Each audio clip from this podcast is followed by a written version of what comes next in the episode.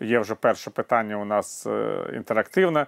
Наслідки затягування Верховною Радою антиколомойського закону для України. Ну, які наслідки? Наслідки відомі. Якщо закон не буде ухвалений вчасно, Україна не отримує кредитів Міжнародного валютного фонду. Це призведе до дефолту української економіки, до краху національної валюти, до значного скорочення можливостей української економіки, до втрати робочих місць тощо, тощо. Зараз в цій ситуації, в якій знаходиться українська економіка у зв'язку з епідемією коронавірусу, це якраз те, що нам, м'яко кажучи, потрібно. І ніяких сумнівів в тому, що ми маємо цьому запобігти, мені здається, немає. І я дуже сподіваюся, що український парламент все ж таки знайде більшість для того, щоб ухвалити закон, який буде виключати можливість повернення націоналізованих банків їхнім колишнім власникам. Хочу нагадати, що Приватбанк було дофінансовано нашими з вами грішми, грішми платників податків українських, інакше б ця фінансова е, установа просто б зруйнувалася і зруйнувала б під собою всю фінансову систему України. Так, взагалі, влаштовані олігархічні банки. З цієї точки зору можна сказати, що є величезна історична заслуга п'ятого президента України Петра Порошенка та тодішнього керівництва Національного банку України і тодішнього уряду е, України в оздоровленні української фінансової системи. Треба це пам'ятати. І треба просто закликати шостого президента України Володимира Зеленського та монобільшість не руйнувати тих беззаперечних досягнень, які були зроблені в Україні дві тисячі чотирнадцятого - дві тисячі дев'ятнадцятого років. В золотий період будівництва української державності. Шановні друзі, ми будемо ще ці п'ять років згадувати як, можливо, найголовніші в історії української держави. Тільки нам потрібно цю державу врятуватися і повернутися з вами до років дві тисячі чотирнадцятого - дві тисячі дев'ятнадцятого. Це дуже важливо, що ми з вами могли повернутися від цих от років, коли Україну поставлено на паузу після приголомшливих результатів виборів дві тисячі дев'ятнадцятого року до України, до продовження розвитку України. Це буде дуже важко зробити в умовах епідемії коронавірусу, але ми маємо на цьому наполягати, тому що інакше просто у нас немає з вами іншого вибору. Є наступний дзвінок. Будь ласка. Добрий вечір. Добрий вечір. Я з Івано-Франківська, мене звати Василь. Я хотів от вас таке запитання ну, поставити, може, навіть не стільки запитання. Наприклад, у нас зараз епідемія коронавірусу, і, наприклад, у нас забезпечення дуже погане, ви знаєте, з медициною. І ось зараз Івано-Франківськ приїжджає, там, ну, наприклад, допомога, і голова обласної адміністрації, його заступники виступають, наприклад, допомога в лікарні інфекційно, інші лікарні, що це все за допомогою Офісу Президента, що це дякуючи Офісу Президента. Яке він має відношення? Це ж бюджетні кошти, вони зобов'язані медиків забезпечити ну, захисними засобами. І все постійно наголошується, що це завдяки особисто, знаєте, як Збереження було. Дякуємо партії, лічно Леоніду Іллічу. Таке все в нас зараз. Тому чиновники наші так, як то кажуть, ці підглибництво постійно. Так само з тою мрією, що зустрічав, виявляється, ну, президент особисто. Що, для чого це цей піар президента? Ви не маєте... До... Я хочу бути... Ну, ви розумієте, що я маю на увазі. Ви, я розумію. Ви не маєте дорікати, як вважаю, за це президенту Володимиру Зеленському. Володимир Зеленський – досвідчений майстер кліпових сюжетів. Він все життя цим займався, ви це прекрасно знаєте. Тому що що таке КВН, з якого почав свою взагалі кар'єру професійно Володимир Зеленський? Це набір різних кліпів. Ну от ви е, розігруєте там якісь сценки, я не знаю, це не бачив цього всього вже років двадцять, але я так пам'ятаю за юністю. Розігруються якісь сценки, там таку художню самодіяльність, хтось там якусь пісеньку проспівав, хтось там пожартував типу. І потім, значить, е, та команда, яка ці сценки краще розігрує, а ще конкурс капітанів, ну вона там виграє на цій телепрограмі. Ну потім це переродилося в дев'яносто п'ятий квартал. Теж набір різних там сценок. Ну і у президента таке мислення. До речі, він дуже вдало в цьому був. дев'яносто п'ятий квартал був успішним проєктом, принаймні для тієї аудиторії, яка могла над цим сміятися, яке було смішно. Все це. Це ж теж своєрідне почуття гумору, але президент справжній спеціаліст. Він мільйонером став. Ну і от він став президентом. Ну якщо людина все життя займалася тільки цим, ну, він продовжує сприймати президентство як набір таких сценок. Ну, десь сценка допоміг якійсь лікарні, десь сценка прийшов до літака. Де... Тобто, на його думку, все його президентство має складатися з набору таких от кліпів. Чи несе він за це відповідальність? Ні. Він бездоганно робить цю свою роботу. Іншої роботи він не навчався. І він цього ніколи не приховував. Але сімдесят три відсотки виборців, які прийшли на виборчі дільниці, вони проголосували за вироблення таких сценок. І це не те, що вони не знали, кого вони обирають, чи людина їм брехала. Людина абсолютно чесно їм розповідала про своє життя, про свої можливості. Вони бачили ці сценки на своїх телевізійних екранах все життя. І тепер продовжується це. От і все, це абсолютно нормально. Я вважаю, що відповідальним за це президента не можна вважати, а його виборців потрібно вважати за це відповідальними. Це вони. Вони відповідають за наслідки всього цього. Кожний. Як абсолютно точно і правильно сказав президент Зеленський, кожний з нас президент. Ну, не знаю, хто кожний, але той, хто проголосував за президента Зеленського, точно відповідає на його рівні за ту ситуацію, яка склалася в державі. Абсолютно. Будь ласка. Наступний дзвінок. Будь ласка. Алло, доброго вечора. Так, вітаю, вітаю. Мене звати Ганна Андрейчук, я з Надвірна, Івано-Франківська область, працюю медиком тут в диспансері і дуже хвилююся за своїх пацієнтів, бо хочуть нас закривати.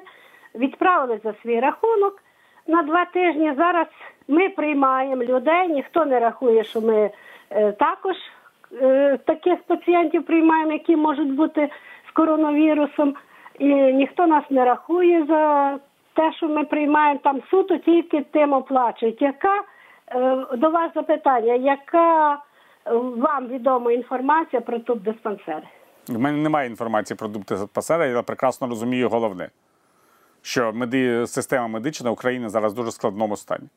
І ми маємо з вами робити все можливе, щоб її ще не втратити під час епідемії. І щоб і під час епідемії коронавірусу, тим більше у нас зараз не завантажено повністю всі можливості системи охорони здоров'я, як це відбувалося, скажімо, в країнах Південної Європи, щоб нам ще, не дай Боже, не втратити те, що у нас є. Тому що це зовсім буде жахливі наслідки. Ви це прекрасно розумієте.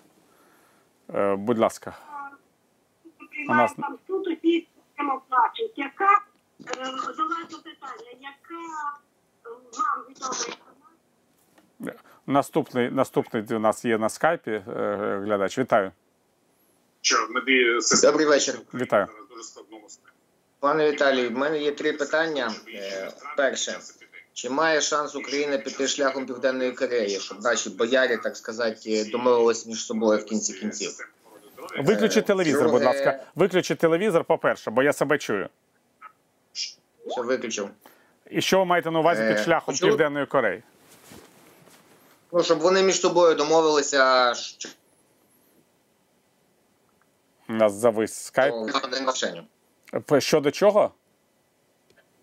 Чути мене? Ну, да. Я маю на увазі, чи можуть наші олігархи домовитись між собою, і як домовились в Південній Кореї, і піти шляхом розвитку країни, а не набивання свого власного... В Південній Кореї немає жодного президента, який би не відсидів у в'язниці за корупцію. Так що я не знаю, я знаю. Чи, я не знаю, чи можна це вважати прекрасним прикладом для України. Україна, Південна Корея – це дійсно країна, яка досить непогано розвивається. Однак зовсім не внаслідок домовленості олігархів. Там різні олігархічні групи лобіювали свої інтереси у відповідності того, який президент там був. Ну, було, був, звичайно, Кім Таджун, який був видатний дисидент, але і він також не запобіг корупційним звинуваченням. Так що, в принципі, ми розвиваємося рівно, як Південна Корея, тільки без грошей. От і все. Я не бачу великої відмінності і не вважаю, що ми маємо йти олігархічними моделями розвитку, які, можливо, притаманні країнам Південно-Східної Азії, але ми в Європі. І я не вважаю, що якісь боярі мають домовлятися. Я вважаю, що без деолігархі... без деолігархізації, демонополізації країни, Україна і так і залишиться найбіднішою країною Європи. От і все. Це абсолютно зрозуміло для мене. Друге питання, будь ласка.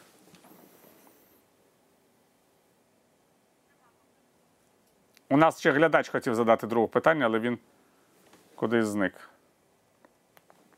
На жаль. Я взагалі бачу, ми любимо шукати моделей в Азії. Я хотів завжди казати, що треба шукати моделі в Європі. Це дуже важлива річ. От у нас ще є улюблена тема – сингапурська економіка. І от бачите, і Сингапур прекрасно виходить з епідемії. Подивіться.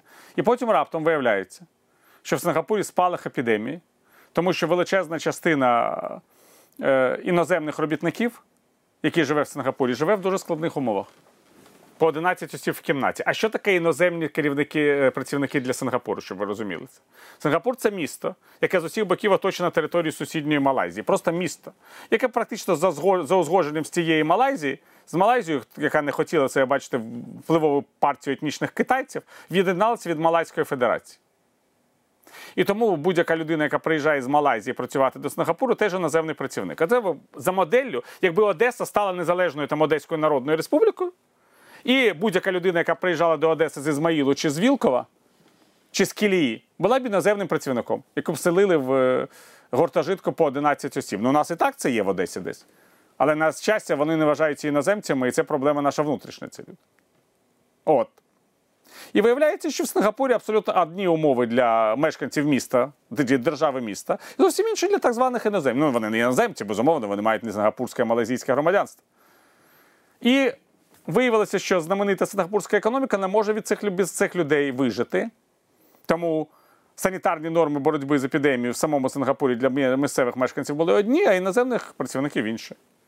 І це теж абсолютно реальна ситуація, яка склалася в нашій уяві. Одна ситуація і є інша, яка в реальності відбувається. Є телефонний дзвінок, будь ласка. Алло, добрий вечір. Як мене чути? Прекрасно чути вас. Віталій, ви пам'ятаєте, після того, як Зеленського обрали президентом, як він носився з ідеєю перенесення свого офісу з Банкової до Українського дому, мотивуючи це тим, що йому важко дихати на Банковій із-за сильного запаху корупції. Потім в офісі співала співробітницю цього офісу на кабарі. Потім, коли вже поширювалася в світі коронавірусна пандемія, продаж з держрезерву масок індивідуального захисту скандал з торгівлею і посадами братом Єрмака. На вашу думку, чи закінчиться епоха корупції при Зеленському? Як ви вважаєте? Я вважаю, що ні. Але я завжди казав, що проблема не тільки в першій особі та його оточенні, а проблема в тому, що Україна є країною тотальної корупції. І це така фактично домовленість між владою і суспільством. Ми там заробляємо собі гроші на горі, а ви собі заробляєте гроші внизу. Тема корупції завжди використовується, коли олігархи хочуть змінити ту чи іншу особу на посаді президента, тому що відчувають загрозу своїм корупційним інтересам. Так відбулося під час президентських виборів дві тисячі дев'ятнадцятого року. І для того, щоб подолати корупцію, потрібно не так багато. Потрібно, як я вже казав в цій програмі, відповідаючи на питання одного з глядачів, потрібно зайнятися деолігархізацією економіки і демонополізацією економіки. Тому що поки чотири особи там фактично контролюють сімдесят п'ять - вісімдесят відсотків стратегічних галузей економіки, корупція буде, очевидно, торжествувати. Чого її не торжествувати? Якщо політичні партії фінансуються олігархами, і депутати фінансуються олігархами, і чиновники пов'язані з олігархічними кланами, то це передумова корупції. Якщо жодний уряд не може діяти без залежності, без своїх стосунків з олігархами, які контролюють стратегічні галузі економіки, це засади корупції. А ми весь час дивуємося, що хтось десь бере хабарі. Абсолютно очевидно, що люди, які йдуть на ці чи інші посади там, чи до депутатського корпусу, величезна частина їх розглядається як певний соціальний ліфт для збагачення. І це улюблена тема будь-якого українця, який хоче обрати в депутати нову людину. Ця нова людина стає за кілька місяців старою людиною, бо розуміє, яким є е, доступ до фінансових потоків. Е, професійних депутатів у нас не цінують, чи міністрів. І у нас е, середньостатистичний громадянин хоче, щоб міністр чи депутат отримував там сто доларів і за ці сто доларів е, е, був чесною людиною. І в цій ситуації, звичайно, будь-яка людина з уявленням реалістичним про своє майбутнє, вона йде туди просто, щоб збагатитися. Ну і, звичайно, починає свою діяльність з того, що каже, сто доларів – це прекрасно, чудово. Так починалося, до речі, дві тисячі дев'ятнадцятого року, коли казали, навіщо підвищувати зарплатню? Навіщо? І так прекрасно проживуть. Я це пам'ятаю в моєму власному ефірі. Один з радників Зеленського заперечував можливість, заперечувала можливість підвищення депутатських і міністерських зарплат. Казали, що це абсолютно нереально. Я навіть пам'ятаю, хто це був. Це була Ірина Венедиктова, нинішній генеральний прокурор України. Ну і я думав, ну це така позиція, досить жорстка, зрозуміла. Не буде ніяких цих підвищень зарплат. Ну потім, коли змінилася влада, виявилося, що всі ці обіцянки були благими побіцянками. От питання з мережі. Те, що зараз відбувається, це невігластво та професійна непригодність влади чи черговий етап чіткої спланованої стратегії по знищенню України як держави. Невігластво і професійна непригодність. Ви весь час любите, шановні друзі, шукати якихось, я б сказав, ознак світового заколоту, коли мова йде про те, що відбувається в нашій країні. А іноді дурість є просто дурістю, непрофесійність є просто дурістю. І тут нічого не можна зробити. І відповідається, як вже я вже казав, якщо, вибачте, якщо на клітці там, е- написано, що це лев або тигр, або якась інша тварина, і там знаходиться лев чи тигр, чи якась інша тварина, то це воно так і є. Якщо ви обираєте керівником країни чи там, депутатом людину, яка ніколи не займалася політикою, не має ніяких навичок професійного управління і не приховує цього від вас, то це значить воно так і є. Якщо віддаєте свій голос, ну значить будуть наслідки. Ну тут нічого не поробиш. Доведеться вам жити з цими наслідками. Це наслідки будуть не тільки для країни, вони будуть для вас особисто. Будете жити з цими наслідками, що ти поробиш. Так життя взагалі влаштоване. Ось що думали. Є по скайпу у нас дзвінок, будь ласка. Будь ласка, будь ласка, це ви. Добрий вечір. Добрий вечір. Ага. Пане Віталію, у мене не специфічне трошки питання, не відповідає в темі. А я не знаю, яка у нас тема. Так що задавайте. А, окей, окей, окей. Добре. Е, сп... Ні, ні, ні. Е, у мене... Так задайте його. Добре, добре, я задам його.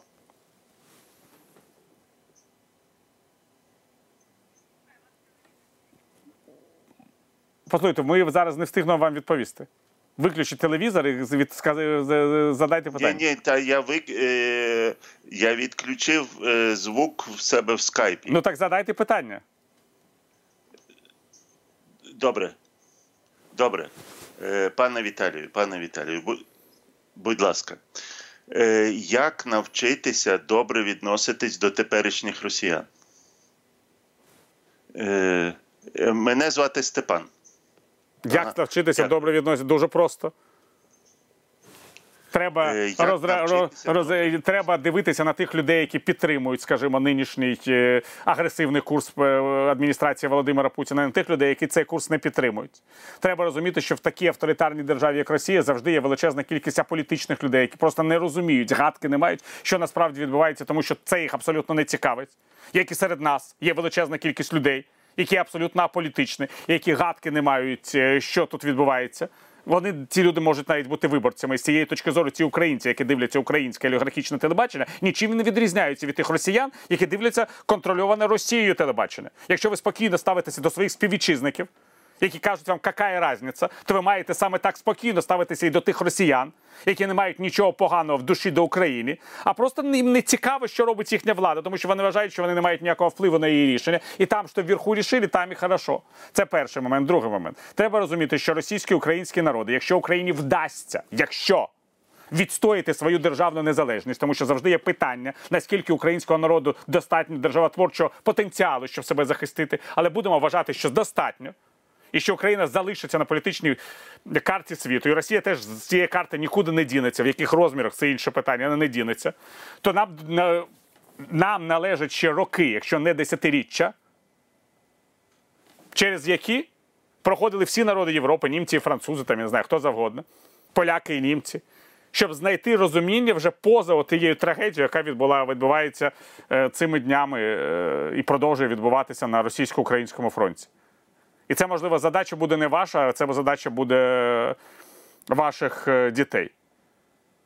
Мої близькі, які втратили своїх рідних під час Голокосту, інакше ставилися до німецького народу, ніж я, як ви розумієте.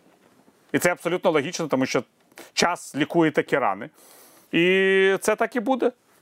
Але для, який час для цього пройде, я має пройти, я не знаю. Тим більше у нас є величезна кількість співвітчизників наших, які зараз їздять до Росії, які спокійно до цього ставляться. І цим людям, яким байдуже на Україну, дуже легко буде домовитися з тими людьми, яким байдуже на Росію. Але я сподіваюся, що колись примирення відбудеться між тими людьми, яким не байдуже на Україну, і тими людьми, яким не байдуже на Росію. І це вже буде новий історичний етап в розвитку стосунків між нашими країнами і народами. Дякую і до наступних зустрічей, друзі.